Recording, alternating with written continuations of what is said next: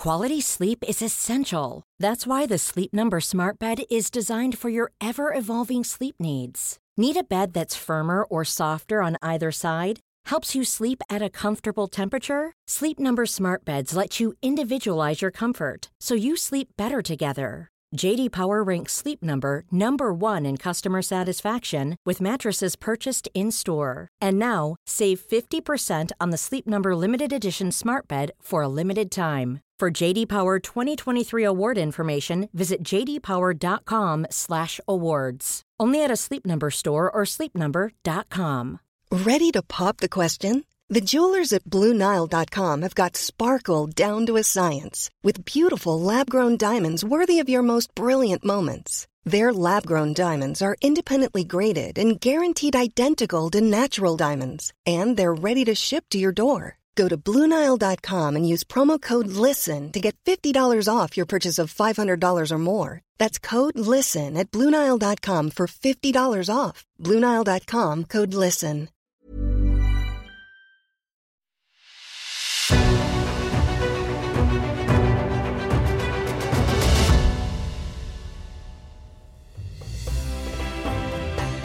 It's The Ancients on History Hit.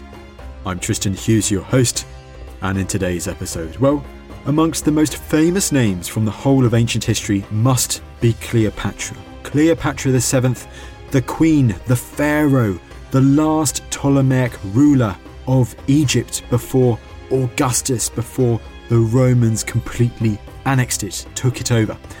But Cleopatra she wasn't the last Ptolemaic ruler full stop. No, because she was survived amongst her children by a daughter, Cleopatra Selene. It's her story that we'll be telling today. A remarkable tale where she ventured from growing up in Egypt in the last years of her mother's reign to travelling west to modern day Morocco to modern day Algeria, where she married a king, the client king of Rome, the king of Mauritania, Juba II. There she lived for many, many years. She helped establish an Alexandria of the West. She helped ensure that the Ptolemaic line, which originated with one of the generals of Alexander the Great, well, Cleopatra Selene ensured that this prestigious, quite murderous family endured deep into the imperial Roman period. I'm a big fan of Hellenistic history, so I'm so glad that in today's episode we're focusing, we're giving a spotlight to this incredible figure's story. Cleopatra Selene, who is so often overshadowed by her famous mother.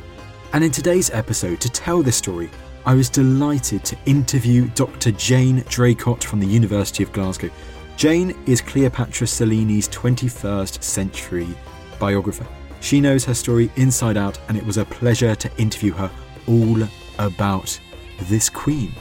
So, without further ado, to talk all about Cleopatra Selene, the famous Cleopatra's daughter, here's Jane.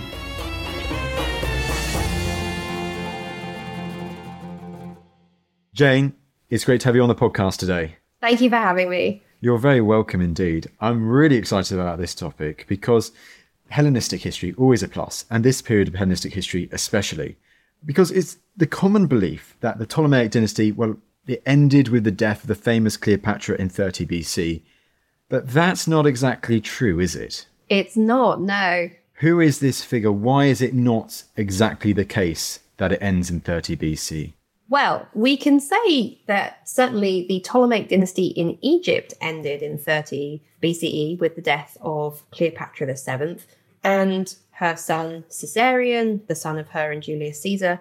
But what is less well known is that Cleopatra actually had three more children with Marcus Antonius. And these three children did not die like Caesarion in 30 BCE. They were taken to Rome by Octavian, who would become Augustus, and they were raised in his household. Now, there are three of these children two boys, a girl. So Alexander Helios and Cleopatra Selene, they were fraternal twins. And then their younger brother, Ptolemy Philadelphos. And Alexander Helios and Ptolemy Philadelphos do seem to have died quite young or at least they never did anything of historical significance that anyone felt like writing about, which I think is unlikely considering their parentage and their position. But let us assume that they died young. That leaves us with Cleopatra Selene, so the only daughter of Cleopatra. And she lived in Rome for a time in the household of Octavian.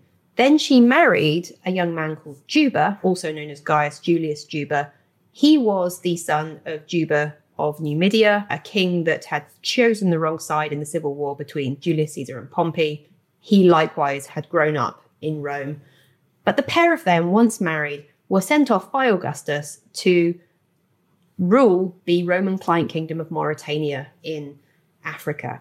And so we see a bit more of the Ptolemaic dynasty, or, or a second Ptolemaic dynasty, a new Ptolemaic dynasty, however you want to think about it. But we see the daughter of Cleopatra going off and continuing the Ptolemaic dynasty in Africa, first with herself, then with her son Ptolemy, who becomes king of Mauritania after Juba and Cleopatra are dead.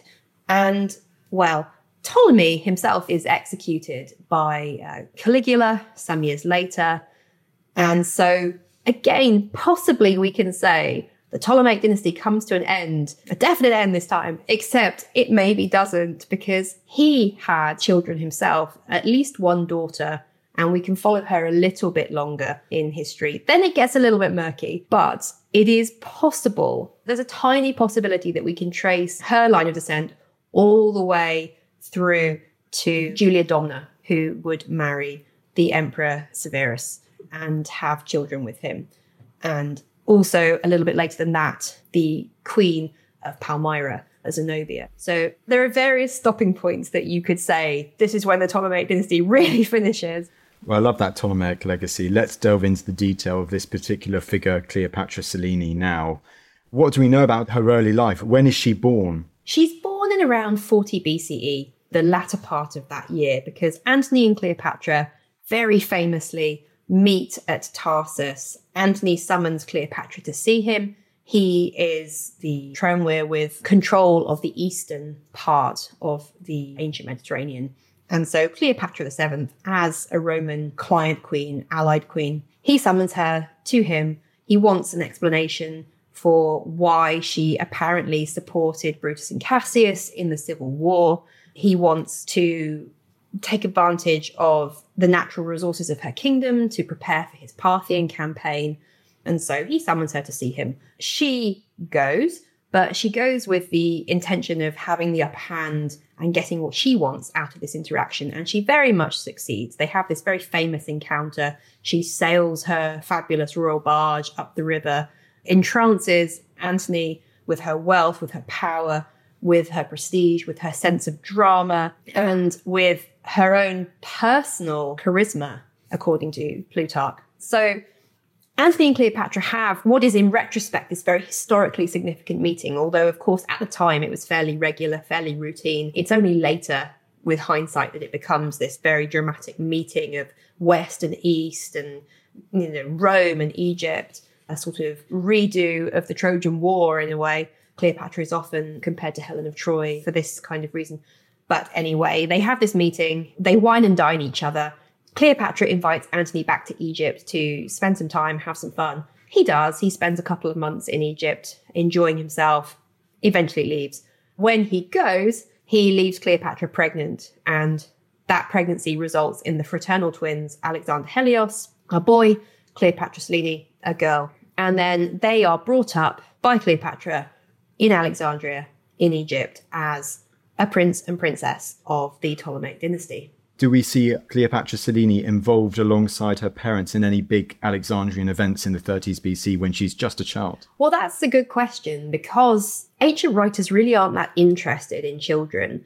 The only time they discuss children is if something significant happened in their childhood which impacts upon them as an adult. So, as far as Cleopatra Selene's day to day childhood is concerned, we don't really know very much about it at all. We can surmise that growing up in Alexandria as a princess, she would have been incredibly well educated, making use of the scholars in the museum and the library, making use of the example set by her mother and the neighboring queens of African kingdoms. But as far as what she did of significance, the main thing we really should think about are the donations of Alexandria. And these happened in 34 BCE. And it was an occasion where Antony, having attempted his Parthian campaign and not been very successful, but the best thing he managed was to conquer and annex the kingdom of Armenia. He has what is, at least as far as his detractors in Rome are concerned, he tries to have a Roman military triumph in Alexandria. And this, this is a terrible thing to do because you should have your Roman military triumph in Rome, not anywhere else. And not only did he do that, but as part of this sort of grand occasion, he bestows a lot of territory on Cleopatra and on her children. And so we have different accounts of the donations of Alexandria from Plutarch, from Cassius Dio, other references in ancient literature. But what seems to happen here is that he devolves onto each of Cleopatra's children certain territories. And Cleopatra Selene gets Crete and the Cyrenaica. And the reason that she gets these territories, it suggests that the plan was uh, Cleopatra, at this time, Cleopatra VII, was ruling Egypt in tandem with her eldest son, Caesarion. In reality, Cleopatra was doing the ruling. Caesarion, up to that point, had been you know, a child. He was gradually becoming an adult. So in 34 BCE, he was around 12 or so. And so over the next few years, there are signs in the archaeological record of him actually exerting himself as pharaoh, as king, because of course, a king is meant to be superior to a queen. So Cleopatra was ruling in tandem with Caesarion, but she was his mother, he was her son.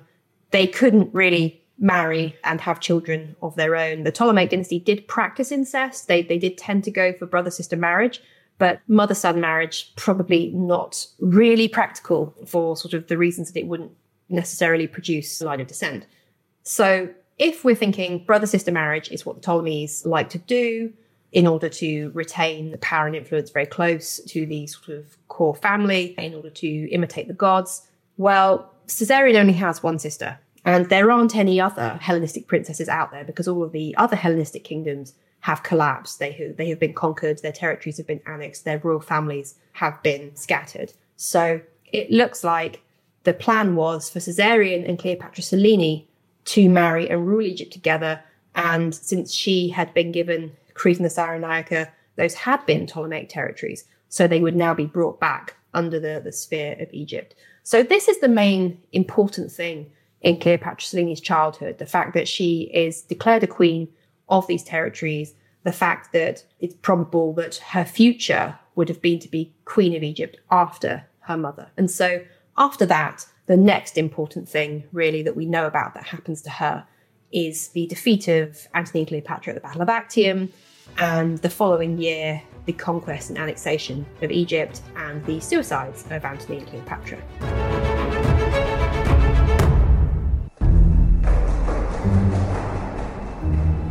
I'm Professor Suzannah Lipscomb, and this month on Not Just the Tudors from History Hit, I'm dusting down my magnifying glass to investigate some of history's most notorious murders and brutal crimes.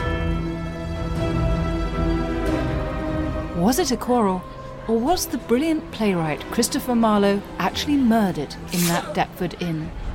Was Amy Dudley, wife of Elizabeth I's favourite Robert, pushed down a flight of stairs to her death? Were the Guises, that great French family, actually bloodthirsty murderers who secured their power through ruthlessness and violence? And what's the truth about the Hungarian noblewoman who allegedly killed hundreds of young women? Join me but not on an empty stomach, for Not Just the Tudors from History Hit, wherever you get your podcasts.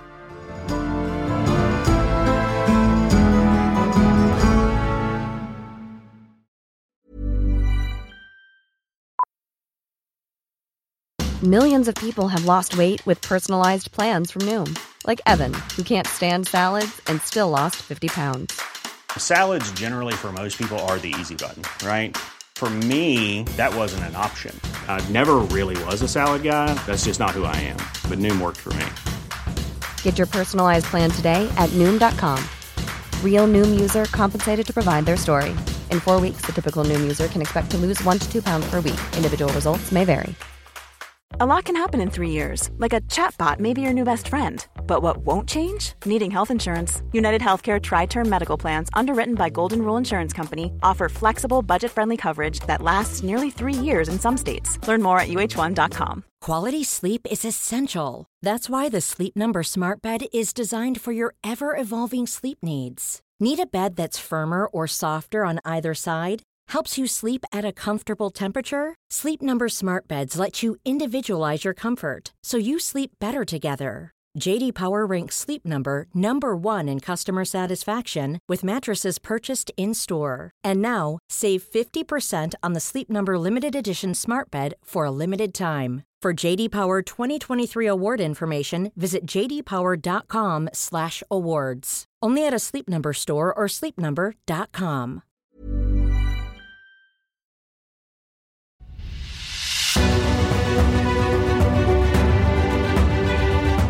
So, Jane, take it away. What happens to Cleopatra Selene, who seems destined for such big things only a few years earlier?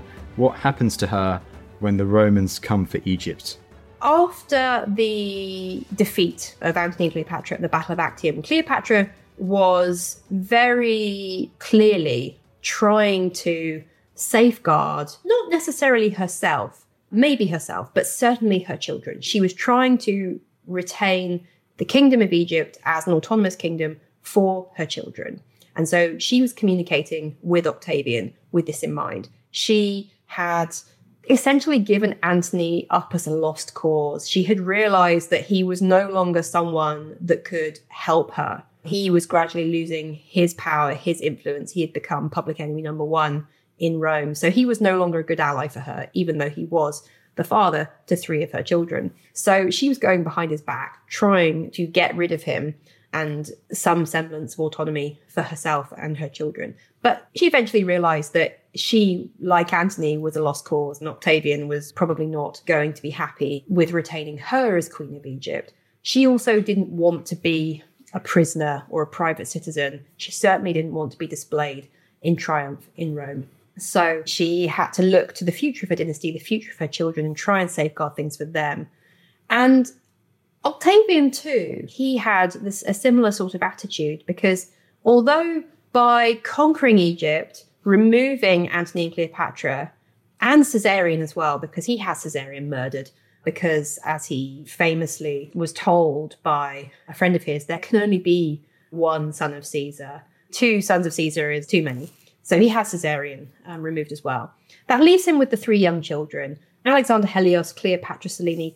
They are around 10 at this point. Ptolemy Philadelphus is around six. So they are children. They are not intrinsically threatening at this point in time because they're just too young to do anything to him, to be in any way independent. So, as long as he can keep control of them and stop anybody else getting them and exerting influence over them, he can keep them under his thumb. He can, with them in his possession, nobody else really can attempt to gain possession of Egypt because he not only can he say, Well, I conquered and acquired this territory, it's mine for Rome. He also he can say, I have the children. So if you want to say that Egypt doesn't belong to me, Egypt doesn't belong to Rome, Egypt belongs to the heirs of Cleopatra, well, I've got them too.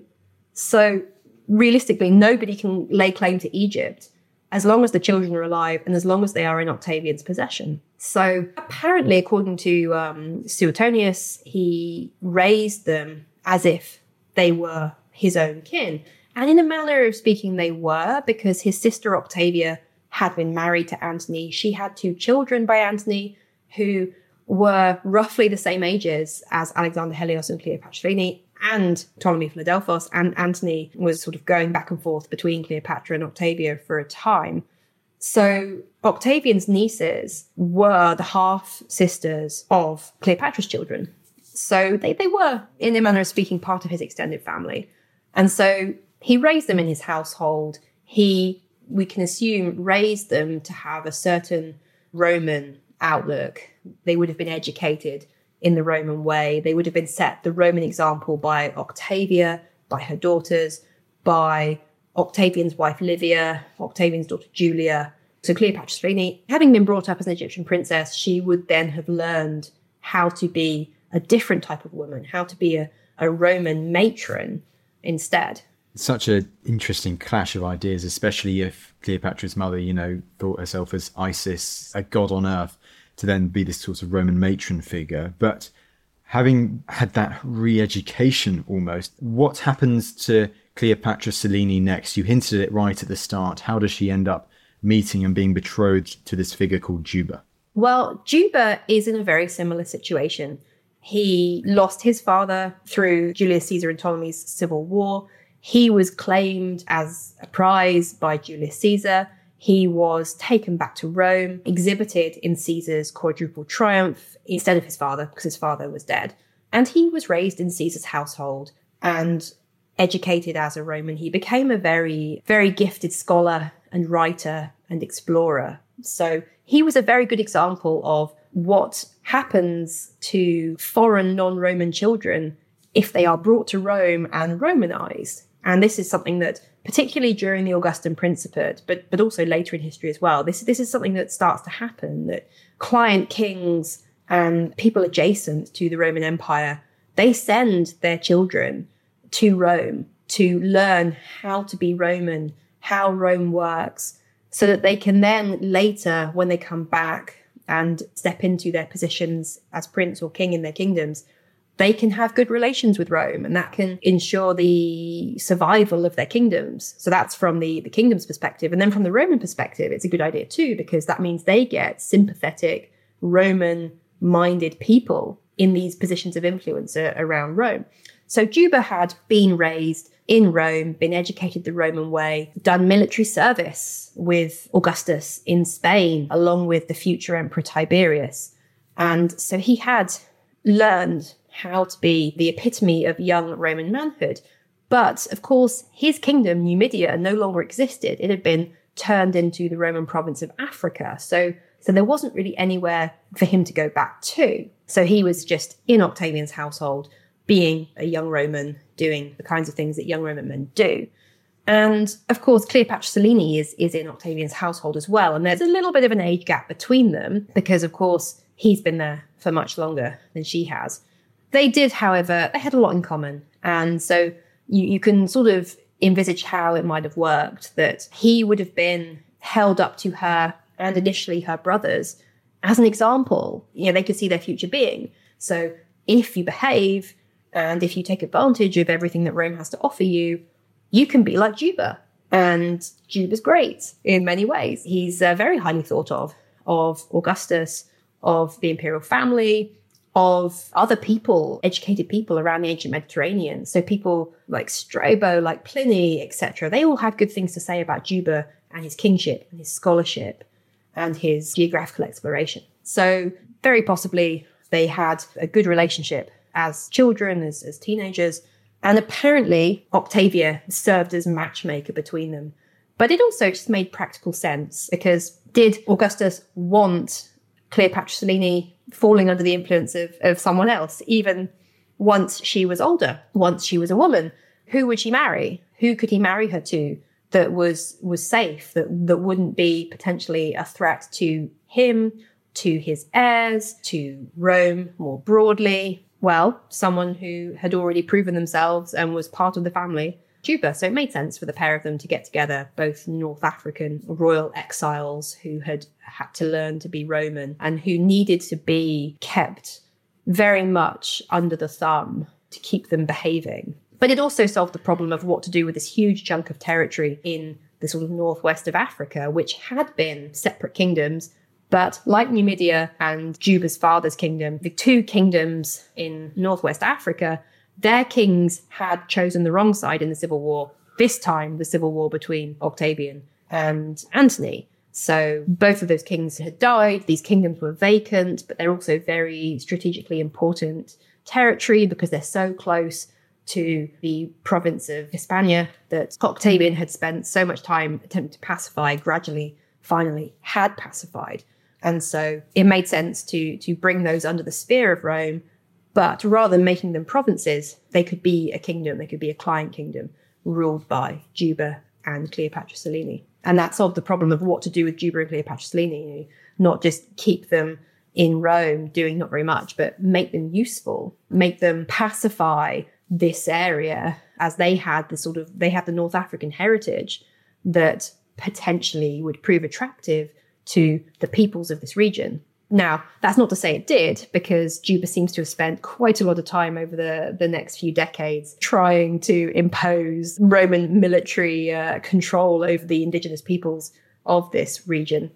But that was the idea. Very much the idea, it seems. And so when Cleopatra Selene and Juba arrive, they've established themselves in Mauritania, this huge kingdom of Morocco and Algeria today. I mean, do we know anything about how they went about trying to like modernize their kingdom? Do we know any of the steps that they took?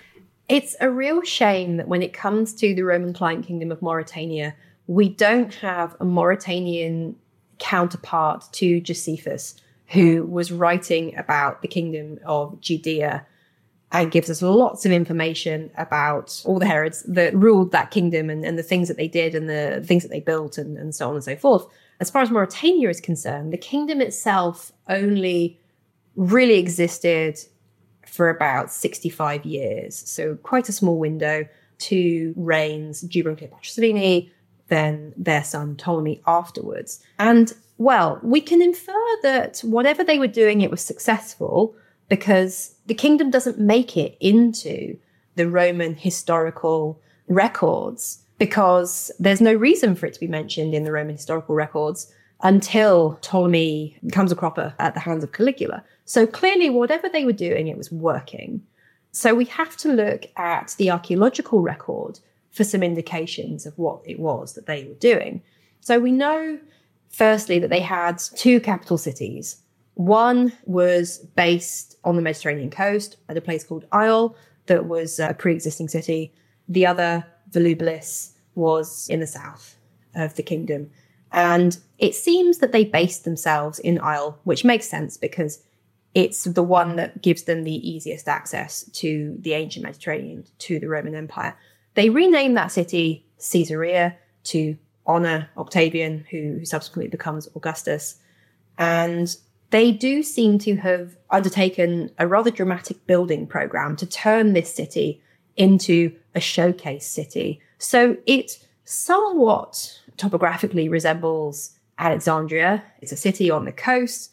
It's got a little island. So they build a lighthouse on the island that looks like the Pharos. They build themselves a palace, Greco Roman style buildings that every sort of civilized, sophisticated urbane city should have. So theatre for theatrical performances, an amphitheatre for games. They have a forum for business, you know, financial and legal. They have temples and sacred groves in the Roman style. Some of these are Roman, they honor Augustus and the imperial family. Some of them are Egyptian and they are honoring Cleopatra Selene's heritage. And that is something that we also see in the material culture of the kingdom. We see that they issue coinage both separately and together. So Cleopatra Selene has coinage that is just as valid and valuable as Juba's coinage. And Juba presents himself in the standard way, Rex Juba in Latin, a sort of idealized portrait head of himself. Cleopatra Selene's coinage is much more interesting and potentially subversive. So on her coinage, she has her lettering in Greek and she has her name, Cleopatra. Sometimes it's Queen Cleopatra, sometimes it's Cleopatra, daughter of Queen Cleopatra, but she always has her lettering in Greek. And she has portraits of herself and she presents herself very similar to her mother, similar hairstyle, similar diadem, but she also uses a lot of Egyptian motifs as well the goddess Isis, crocodiles, the ibis, other sorts of accoutrements, the crescent moon that sort of re- reminds people of her name. So, what we can infer from this and as, as well that the general presence of Egyptian things in the Kingdom of Mauritania, Egyptian temples, Egyptian religion, Egyptian statuary, Egyptian animals, is that a concerted effort is being made by Juba and Cleopatra Selene to reference her heritage, her lineage, And that's because she was much more prestigious than Juba. She had her Egyptian and Macedonian heritage going all the way back to Alexander the Great and Philip of Macedon. She had, however, also Roman heritage. You know, her father was Antony, and his family was a very ancient Roman family. She was also distantly related to Julius Caesar through Antony's mother. And of course, she was related more recently to Octavian through his sister and his nieces. So she was the one who was bringing with her all of the the cloud, the Greek, the Macedonian, the Roman, and the Egyptian cloud. Whereas Juba only really had his Numidian cloud, which paled in comparison, really. But the pair of them together were able to be this quite formidable power couple, I suppose you could say. They were able to supplement each other. Juba had the, the sort of the military expertise. Cleopatra Selene brought other things to their relationship. And so together they do seem to have ruled Mauretania very competently. As you say, this ancient power couple that are often, well, so often overlooked, aren't they? And it, I mean, I could pick up on so many things there, so many different strands we could go down now. But I think what I find really cool there was what you said with Iol. It's almost as if with the renaming it bit to Caesarea, the bringing of Egyptian culture, Ptolemaic influences there. It's almost as if they, as you say, they create this Alexandria of the West. Absolutely. And the interesting thing about this is that we don't have any references to Juba having been to Alexandria at this point in his life. So it's possible that he went to Alexandria with Octavian and the Roman forces in 30 BCE. He would have been quite young for, for military service at that point, but it is possible, but it's not mentioned anywhere specifically that he did. So we can perhaps think, well, at this point in time, then, the only person out of the two of them who has been to Alexandria is Cleopatra Selene. She is the only one of the two of them who knows what Alexandria looks like and what a cosmopolitan, sophisticated, multicultural Hellenistic city looks like. And so she's the one then that is in the position to say, well, we're rebuilding the city. We're going to rebuild it as this great Hellenistic city. It needs to have this, this, this, and this. It needs to look this way. We need to have these architects and artisans doing this stuff. And you also see in Juba's writings, when he talks about Egyptian things, he talks about them in a very particular way. Where's he got this information from? How does he know these particular anecdotes about Cleopatra? Well, presumably from someone who was there at the time and who was Cleopatra's daughter and had lived through these events. So, although we don't have explicit references to Cleopatra Selene, because, well, generally in, in Roman literature, you don't have explicit references to women unless they're doing something wrong.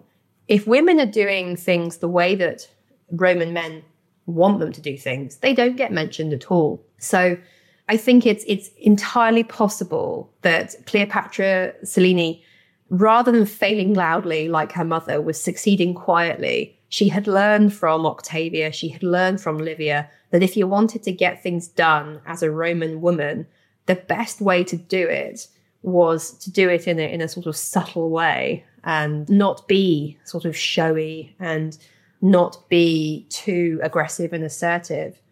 And yes, we can see her perhaps doing that very well and getting things done in the way that she wanted. And well, Juba, having grown up in the household of Octavian, having seen Octavia and Livia as examples himself as, as what Roman women could be, the influence they could wield on the men in their lives who were the ones who had the official positions and the official power. Presumably, he was not averse to having an accomplished woman working in tandem with him to achieve his goals. Because you know we can can sort of envisage them having similar sorts of goals in this joint project that they were embarking upon. She sounds this absolutely extraordinary figure. And i you're completely right there because leading on to the next point the name of their child it's not juba the third it's ptolemy isn't it and then once again is that another good piece of evidence showing the, the prestige, the importance of Cleopatra Selene in this power couple in Mauretania? I would say so. I mean, we often today dismiss the Ptolemaic dynasty as a bit of a joke because we know the end of the story, really. And the evidence we have for them comes predominantly from the Romans, from Roman writing. So the Romans didn't like the Ptolemaic dynasty in simplistic terms because they were royalty. The Romans don't like royalty. They were Macedonian, but at the same time, they were Egyptian as well. The Romans don't like the Egyptians. They don't like the East for a variety of sort of very stereotypical xenophobic reasons. So the Romans don't have a very high opinion of the Ptolemaic dynasty. And, and granted, as time went on, as tends to be the case with generally with royal dynasties, while the founders and the first few rulers are very dynamic, powerful, very accomplished people, their descendants tend to be less so. They don't have to be quite so dynamic and, and powerful and accomplished because they're given their power. They inherit their power rather than having to carve it out for themselves. And so gradually the Ptolemaic dynasty lost its power. Its kings were less gifted in many respects. And they were also having to deal with a changing world. You know, the gradual decline of the Hellenistic world in favor of, of the Roman world. So the kings had far less power and influence fewer resources available to them. So the Ptolemaic dynasty does become a bit of a joke, a bit of a punchline as far as the Roman writers are concerned. And Juba had the same thing as um, being a, a North African royal exile who had lost his kingdom. So they know that they're starting off from a position of weakness. But if they want to establish themselves and their dynasty, they need to work hard to do it. And so it is interesting that they choose the name Ptolemy for their son because, as, as I said, at this, at this time, the Ptolemaic dynasty is not really very well thought of at all. But it's also perhaps an indication of their optimism that they can perhaps rehabilitate that dynasty. They can look back to the very beginning of the dynasty, Ptolemy the first, Ptolemy the second. This is when the kingdom of Egypt is at its, its greatest extent. It's the time when the museum and the library are being founded in Alexandria is being made a sort of cultural, scientific scholarship beacon around the Mediterranean. So this is clearly what they're trying to do with this by rebuilding their capital city to look like Alexandria, by putting down insurrections around the borders of their kingdom, and by founding a new Ptolemaic dynasty, choosing the name Ptolemy for their son, hoping to sort of start afresh, really. Jane, this has been an absolutely great chat. It's wonderful to talk to the Ptolemies and how the legacy of the Ptolemies lived on. Now, we've only scratched the surface. You cover so much more of this figure, Cleopatra Selene, her son Ptolemy, and so much more in your newest book, which is called Cleopatra's Daughter Egyptian Princess, Roman Prisoner, African Queen. Brilliant. Jane, it just goes for me to say, last but certainly not least, thank you so much for taking the time to come back on the podcast today. Well, thank you for inviting me to come back. It's been a pleasure. Well, there you go. There was Dr. Jane Draycott explaining the incredible story of Cleopatra Selene, the daughter of the legendary namesake Cleopatra, last pharaoh of Egypt. I hope you enjoyed the episode today. Now, last things from me, you know what I'm going to say, but if you want to help out the ancients as we continue our infinite mission to share these amazing stories from our distant past with you, and to give figures like Jane the spotlight that their research deserves, well, all you need to do is just leave us a lovely rating on Apple Podcasts, on Spotify, wherever you get your podcast from. It really helps as we continue in this mission, this infinite mission of sharing awesome stories like that of Cleopatra's daughter with you. Long may it continue. But that's enough from me, and I'll see you in the next episode.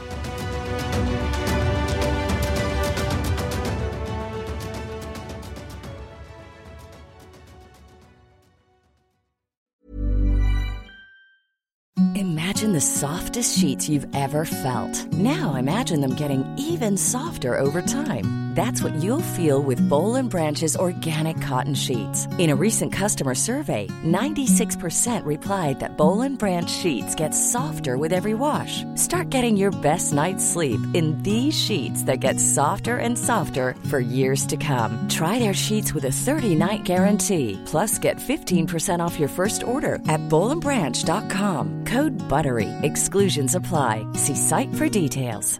Hi, I'm Daniel, founder of Pretty Litter. Did you know cats tend to hide symptoms of sickness and pain? I learned this the hard way after losing my cat, Gingy. So I created Pretty Litter, a health monitoring litter that helps detect early signs of illness by changing colors, saving you money and potentially your cat's life. Pretty Litter is veterinarian developed, and it's the easiest way to keep tabs on your fur baby's health right at home. Go to prettylitter.com and use code ACAST for 20% off your first order and a free cat toy. Terms and conditions apply. See site for details.